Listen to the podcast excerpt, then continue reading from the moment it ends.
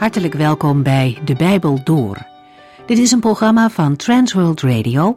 U kunt ons ook vinden op internet www.transworldradio.nl. De Bijbel Door is een radioserie die in vijf jaar tijd door de hele Bijbel gaat. Van Genesis tot Openbaring, van kaft tot kaft.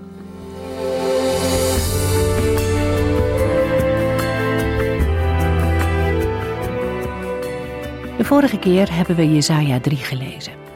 Als u ons programma niet zo vaak kunt volgen, maar eigenlijk wel de complete serie over bijvoorbeeld Jesaja zou willen beluisteren, dan kunt u dat ook via onze website doen, op het moment dat het u goed uitkomt.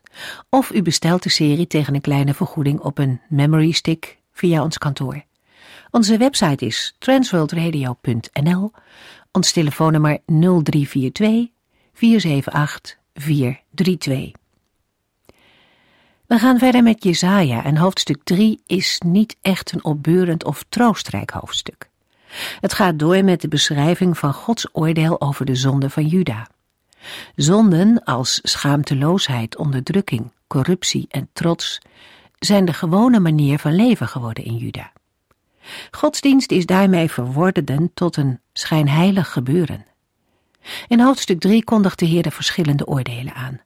Allereerst een hongersnood, verder slecht bestuur, armoede en uiteindelijk zal er oorlog komen. Jesaja 3 past het best aan het eind van de regering van koning Uzia. De oordelen die worden aangekondigd zijn dan in eerste instantie voltrokken tijdens de Syro-Eframitische oorlog. De Heere wordt aan het begin van dit gedeelte God, de Heere van de hemelse legers genoemd. Jezaja benadrukt met die naam de totale macht en heerschappij van de Heere. En vervolgens beschrijft de profeet hoe ernstig het binnen Juda gesteld is. Het gebrek aan goede leiders, rechters en profeten veroorzaakt een crisis in het land. Het bestuur doet maar wat. En ook onderling leven mensen in ruzie en ontbreekt het aan fatsoen ten opzichte van elkaar. Mensen zondigen, maar ze schamen zich er niet eens voor. Er wordt zelfs openlijk over gepraat. Leven zonder God heeft gevolgen. En Jezaja laat haarscherp zien waar de problemen zitten. Het is jullie eigen schuld, zegt hij ronduit. En vervolgens stelt de Heere via de profeet een groep vrouwen aan de kaak. Het zijn vrouwen die alle aandacht naar zichzelf toe willen trekken, maar niet opkijken tegen God. Ze zijn trots en begeerig. En er zal echter niets van overblijven dan schaamte en vernedering. Zo concludeert de profeet. Vanaf dit punt lezen we nu verder in Jesaja 4.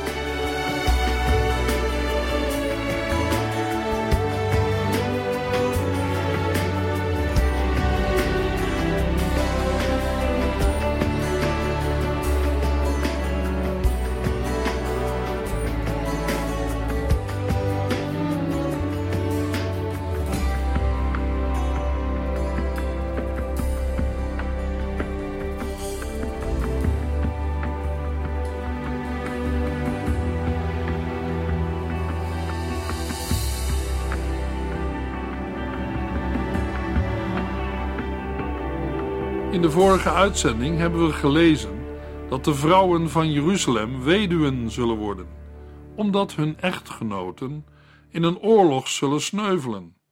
Het heeft tot gevolg dat de hele stad zal treuren en rouwen.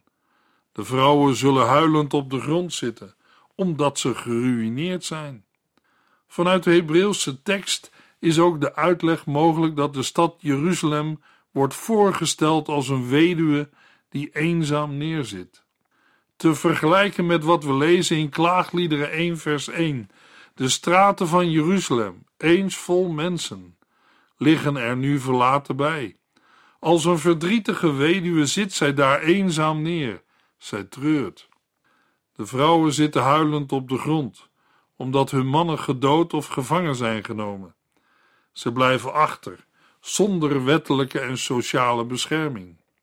Weduwschap kon ook een schande zijn voor een vrouw, de schande van het ongehuwd zijn en geen kinderen hebben. Jesaja 4 vers 1 In die tijd zullen zo weinig mannen in leven zijn gebleven, dat zeven vrouwen om één man zullen vechten en zeggen, laat ons allemaal met u trouwen. Wij zullen voor ons eigen voedsel en onze eigen kleding zorgen. Laat ons slechts uw naam dragen, zodat onze vernedering wordt teniet gedaan. De oorlog heeft zoveel mensenlevens geëist dat er een verhouding van zeven vrouwen tegenover één man wordt genoemd. Om deze schande weg te doen, verklaren vrouwen zich bereid af te zien van een bruidschat of levensonderhoud als ze maar konden trouwen met een van de overgebleven mannen. De wet verplicht een man om voor het onderhoud van zijn vrouw te zorgen. En volgens Deuteronomium 22, vers 29 bedroeg een bruidschat 50 zilverstukken of 275 gram zilver.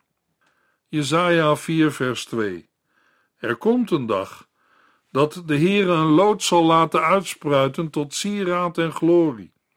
De weelderige vrucht van het land zal tot eer zijn voor allen in Israël die aan het onheil zijn ontkomen. Een kenmerk van Gods oordeel is dat de Heere er uiteindelijk loutering en herstel mee wil bewerken. Zo loopt Jesaja 3, dat helemaal is gewijd aan de uitwerking van het oordeel over Jeruzalem en Juda, uit op de heilsaankondigingen van Jesaja 4. Eenzelfde patroon hebben we gezien in Jesaja 1, dat uitliep op de troostwoorden van Jesaja 2. Het oordeel van God betekent niet dat de Heere zijn volk opgeeft. Mogelijk dat het voor ons mensen moeilijk te begrijpen is dat de Heere rampen toelaat over Juda en Jeruzalem, over zijn volk en over zijn kinderen. Maar zijn toelaten heeft een positief doel. Het heeft tot doel om het volk en de leiders op te roepen weer terug te keren tot het verbond. Dat de Heere deze goede intentie heeft, blijkt uit de oproep tot bekering en de ruimte voor een volledige schuldvergeving na een nieuwe toewijding. Na alle dreigingen en uitnodigingen wordt er in Jesaja 2 vers 1 tot en met 5 een heilvolle bestemming van Juda en Jeruzalem beschreven. Maar zal dit positieve vooruitzicht het volk en de leiders tot inzicht en bekering brengen? We kunnen de beschreven situatie enigszins vergelijken met het opvoeden van kinderen. Vaders of moeders waarschuwen voor gevaren en dingen die niet kunnen. Als kinderen luisteren, is er niets aan de hand. Maar bij ongehoorzame kinderen is er, na verschillende waarschuwingen, vaak een hardere hand of zijn er maatregelen nodig om het juiste inzicht en gedrag te krijgen. Kinderen zullen na een tik voor de billen niet direct zien dat vader of moeder dit heeft gedaan omdat zij zoveel van hun kind houden. Maar dat is wel zo. Of het zou in ieder geval zo moeten zijn. Voor de eerste maal in Jesaja komt het belangrijke thema van de heilige rest of het overblijfsel naar voren. Na het oordeel gaat de Heere met zijn heilsplan verder.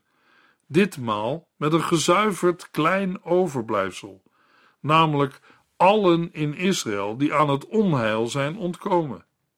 Een historische situatie is niet uit Jesaja 4 af te leiden, maar de omringende hoofdstukken wijzen vermoedelijk naar de tijd van Uzia. Het is mogelijk dat de uitdrukking allen in Israël die aan het onheil zijn ontkomen aansluit bij de stroom vluchtelingen uit het noordelijke rijk die in de tijd van Jesaja in Juda en Jeruzalem een veilig heenkomen zochten. Die stroom kan op gang gekomen zijn door de interne strijd in Israël en door het geweld van de Assyriërs. Rond 723 voor Christus is Samaria verwoest door de Assyriërs. Hiskia heeft rond die tijd Jeruzalem sterk laten uitbreiden. Maar de beschrijving in Jesaja 4 overstijgt de historische gegevens en toont een eschatologische toekomst.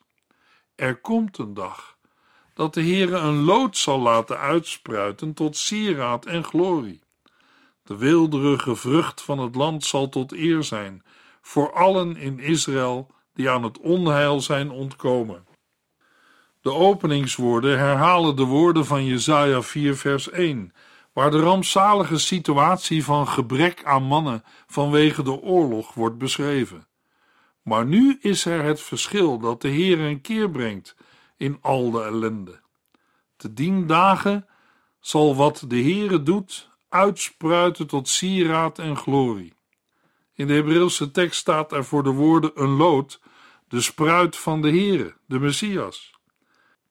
Is Jesaja 4 vers 2 een messiaanse profetie? De meeste vertalingen vatten het vers niet zo op, maar toch zijn er redenen om dit wel te doen.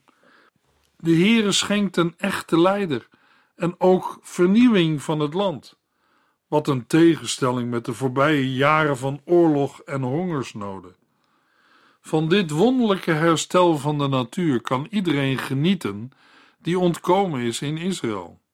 Niet de opmaak van de vrouwen van Jeruzalem is schitterend, maar dat wat de Heere voor zijn volk doet. Het onheil en de ellende die voorbij is gegaan, heeft zuiverend gewerkt. Jesaja 4 vers 3 Allen die de verwoesting van Jeruzalem zullen overleven, zullen bij Gods volk horen. Hun namen staan geschreven bij de levenden. De mensen die overgebleven zijn, zullen bij Gods volk horen. Dat wil zeggen, zij worden nu als heilig gekenschetst.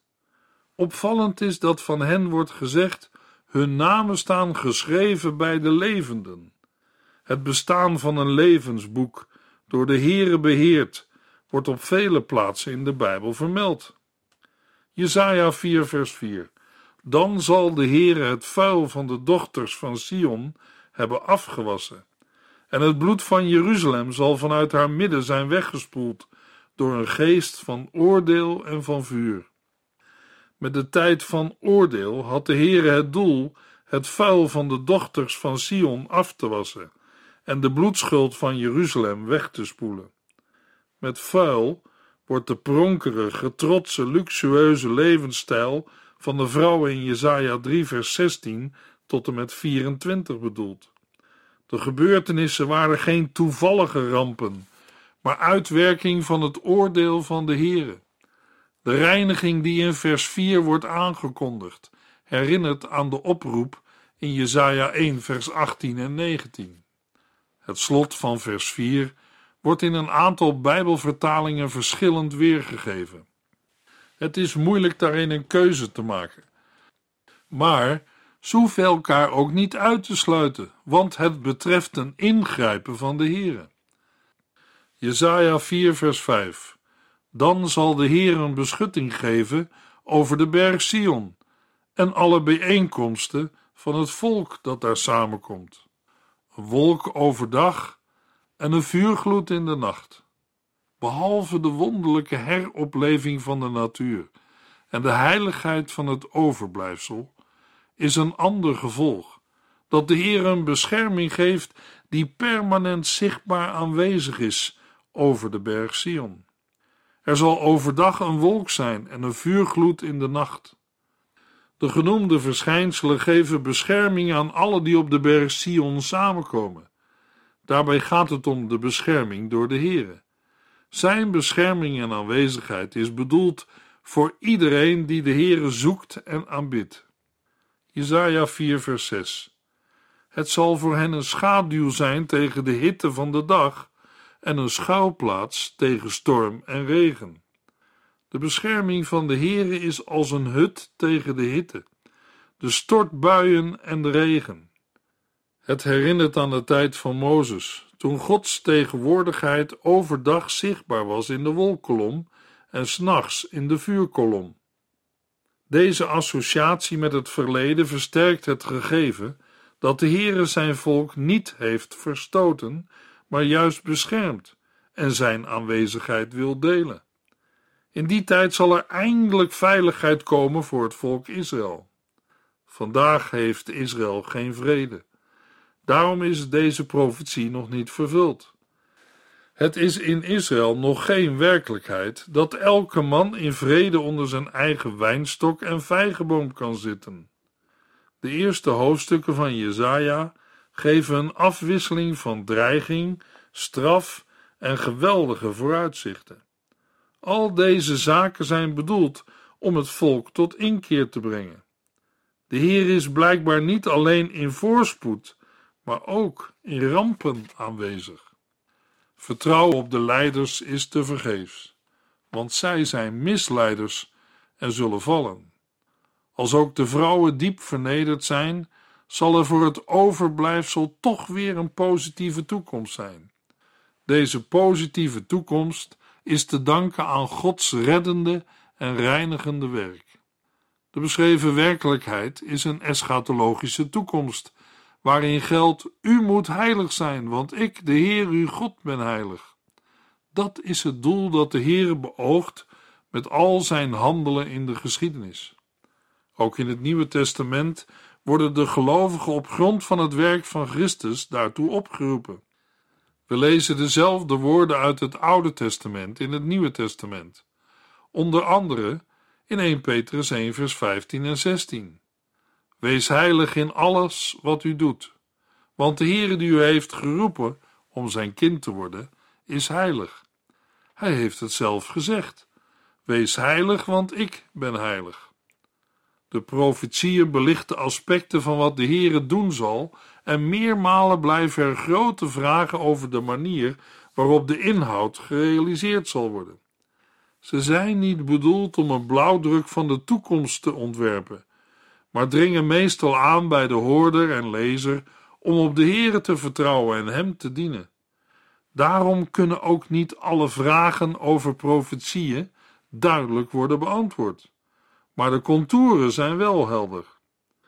De apostel Petrus verklaart in 2 Petrus 1 vers 19: Wij zijn er nu dus nog zekerder van dat het waar is wat de profeten hebben gezegd. U doet er goed aan daarop uw oog te richten als op een lamp die een donker vertrek verlicht. Het is immers de Heilige Geest die gemaakt heeft dat mensen deze woorden spraken en uitlegden. Toch blijkt in de eerste brief van Petrus dat de inhoud niet altijd direct duidelijk was.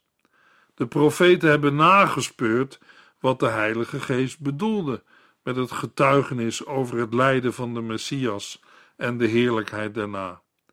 Daarom is het belangrijk het profetische woord na te gaan. Dat geeft richting in ons leven en uitzicht in een verwarrende tijd. De profetische woorden van de Heere, waarvan een deel al in vervulling is gegaan, geven hoop voor de toekomst. Het laatste woord is niet aan de machten van het kwaad, maar aan de levende God. Hij zal deze aarde vernieuwen en laten beantwoorden aan zijn grote doel. Hoe dat allemaal precies zal gaan, is ons niet bekend. In dit licht moeten gelovigen dan ook voorzichtig zijn om al te snel allerlei Bijbelgedeelten te verbinden met hedendaagse gebeurtenissen en personen. Gelovigen moeten de heilshistorische samenhangen niet uit het oog verliezen. Wat wel bekend is en wat wij opmerken, mag een aansporing zijn om met verlangen uit te zien naar de komst van Christus en Hem met blijdschap te verwachten. Kom, laat ons zingen, God is goed. De apostel Paulus citeert in Romeinen 9 tot en met 11 veel profetieën die betrekking hebben op het ongeloof en de bekering van Israël. Zijn betoog loopt uit op een lofzang. Wat is God groot! Zijn rijkdom, wijsheid en kennis zijn onmeetbaar. Geen mens weet hoe hij zijn beslissingen neemt. Het is onmogelijk zijn wegen na te gaan. Jesaja 5 vers 1 Nu wil ik een lied zingen voor mijn geliefde over een wijngaard. Mijn geliefde had een wijngaard op een vruchtbare heuvel. Jesaja 5 opent met het lied van de wijngaard in vers 1 tot en met 7, gevolgd door een zesvoudig W, wat niet in alle vertalingen letterlijk is terug te vinden, in de versen 8 tot en met 24. Jesaja 5 sluit af met een aankondiging van het oordeel in Jesaja 5 vers 25 tot en met 30. Alhoewel er verschil in stijl is tussen het lied en de rest van Jesaja 5, zijn er diverse verbanden. De aanklacht in de versen 2 tot en met 4 en 7 wordt uitgewerkt in het zesvoudige W van de versen 8 tot en met 24. Het oordeel in de versen 5 en 6 vindt weerklank in de slotversen 25 tot en met 30. Jesaja 5 grijpt ook terug op eerdere onderwerpen. De beeldspraak van de wijngaard is al genoemd in Jesaja 3 vers 14 en in Jesaja 4 vers 2.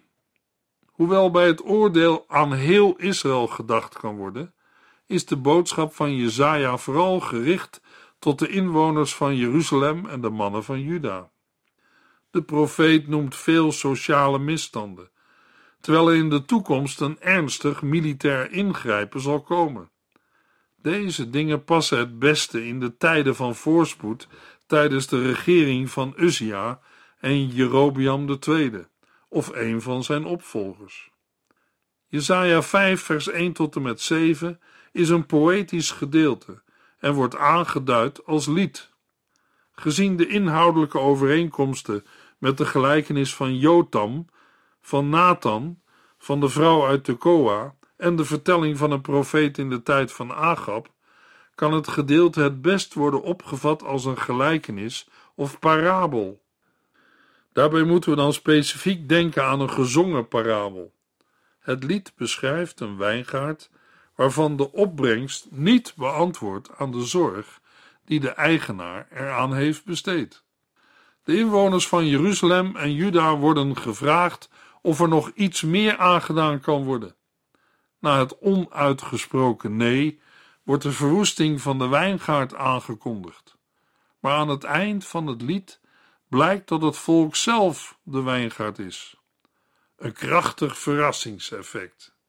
Wat aanvankelijk een onschuldig liefdeslied was, blijkt uit te lopen op een aanklacht van de Heere tegen zijn volk. Uit het woordje ik met een hoofdletter blijkt de eigenaar de Heere te zijn. Daarna gaat de beeldspraak over in die van een wijngaard. Jesaja 5 vers 2 Hij bewerkte de grond haalde alle stenen en stukken rots eruit, beplantte hem met de beste wijnstokken. Hij bouwde een uitkijktoren en hakte een wijnpers uit in de rotsen. Toen wachtte hij op de oogst. Maar de druiven die groeiden waren wild en zuur en niet de zoete druiven die hij had verwacht. Vers 1 en 2 beschrijven de bijzondere zorg die de geliefde, die tegelijk de eigenaar is, aan zijn wijngaard heeft besteed. Hij legde die aan op een vruchtbare heuvel, spitte de grond op en haalde alle stenen eruit, beplantte het terrein met de beste wijnstokken, bouwde een toren en legde een perskuip aan. Maar tegen alle verwachting in blijkt de opbrengst teleurstellend te zijn. In plaats van goede druiven waren de druiven wild en zuur. Jesaja 5, vers 3 tot en met 6. Wel, inwoners van Jeruzalem en Juda, u hebt gehoord hoe de zaak ligt. Spreek nu uw oordeel uit. Wat had ik nog meer kunnen doen? Waarom gaf mijn wijngaard mij wilde druiven in plaats van zoete? Weet u wat ik nu met mijn wijngaard ga doen? Ik ga de omheining afbreken, zodat hij weer een deel van de wildernis wordt en de schapen en het vee hem kunnen vertrappen. Ik zal de planten niet meer snoeien en het onkruid niet langer wieden, zodat alles wordt overwoekerd met distels en dorens. Ik zal de wolken opdracht geven geen regen meer te laten vallen. In vers 3 komt de eigenaar zelf aan het woord. Hij wendt zich tot de inwoners van Jeruzalem en Juda om steun. Zij worden opgeroepen als getuigen om hun oordeel uit te spreken. Met een retorische vraag maakt de eigenaar duidelijk dat hij er alles aan heeft gedaan om zijn wijngaard optimaal te verzorgen en dat hij erg teleurgesteld is. In vers 5 kondigt de eigenaar zijn drastische beslissing aan. Hij zal de verzorging, het snoeien en schoffelen, staken en elke bescherming van een omheining afbreken, zodat de wijngaard weer een deel van de wildernis zal worden door onkruid en door vertrappende dieren. Ook zal hij de wolken opdracht geven geen regen meer te geven. Door de woorden opdracht geven in betrekking tot regen laten vallen, wordt indirect duidelijk dat de Heer aan het woord is. Hij laat de wijngaard niet zomaar in de steek, maar werkt bewust aan de afbraak. Deze woorden zijn een duidelijke voorzegging van de aanstaande ballingschappen van beide koninkrijken. Meer dan 500 jaar had de Heere de grote naties van de wereld weggehouden van het beloofde land. Israël was een brug tussen drie continenten. De Heer had een beschermende omheining om hen heen gebouwd. Niemand mocht hen aanraken. Maar in het begin van Jesaja 5 gaat de Heere de omheining afbreken. Eerst komen de Syriërs, daarna de Assyriërs en dan de Galdeën of Babyloniërs. Ze stormen het land Israël binnen en verwoesten het. Jesaja 5 vers 7 tot en met 11 Ik heb u het verhaal verteld van Gods volk. Dat is de wijngaard waarover werd gesproken. Israël en Juda zijn planten die hij met zorg beheert. Hij verwachtte rechtvaardigheid te oogsten, maar het werd onrecht. Hij verwachtte rechtsbetrachting, maar het werd rechtsverkrachting. U koopt zoveel huizen en akkers voor uzelf dat anderen geen plaats hebben om te wonen. Maar de Heere van de hemelse legers heeft uw lot bezegeld. Ik hoorde hem zeggen: Veel mooie huizen zullen verwoest en verlaten liggen. Zelfs de grootste zullen niet meer bewoond worden. Een wijngaard van veertig aren zal nog geen vier liter druivensap opleveren en een grote berg saaigoed zal slechts een kleine hoeveelheid olie opleveren. Wee hun die al vroeg in de morgen sterke drank drinken en deelnemen aan drinkgelagen die tot diep in de nacht doorgaan. In vers 7 komt de profeet aan het woord en vertelt dat de wijngaard het volk Israël is. De inwoners van Jeruzalem en Juda zijn bevoorrechte planten. De Heere verwachtte goed bestuur en rechtsbetrachting, maar vond enkel bloedbestuur en rechtsverkrachting. Driemaal is vermeld dat de Heere dingen verwachtte, wat zijn geduld met Israël aangeeft. In de Hebreeuwse tekst van Jesaja 5 vers 8 tot en met 24 vinden we een zesvoudig wee. Daarbij worden de rijken aangeklaagd en verschillende misstanden gehekeld. Van s'morgens vroeg tot s'avonds laat is men bezig zich te bedrinken. In die benevelde toestand is er geen aandacht meer voor het handelen van de Heer. In de volgende uitzending lezen we verder in Jesaja 5.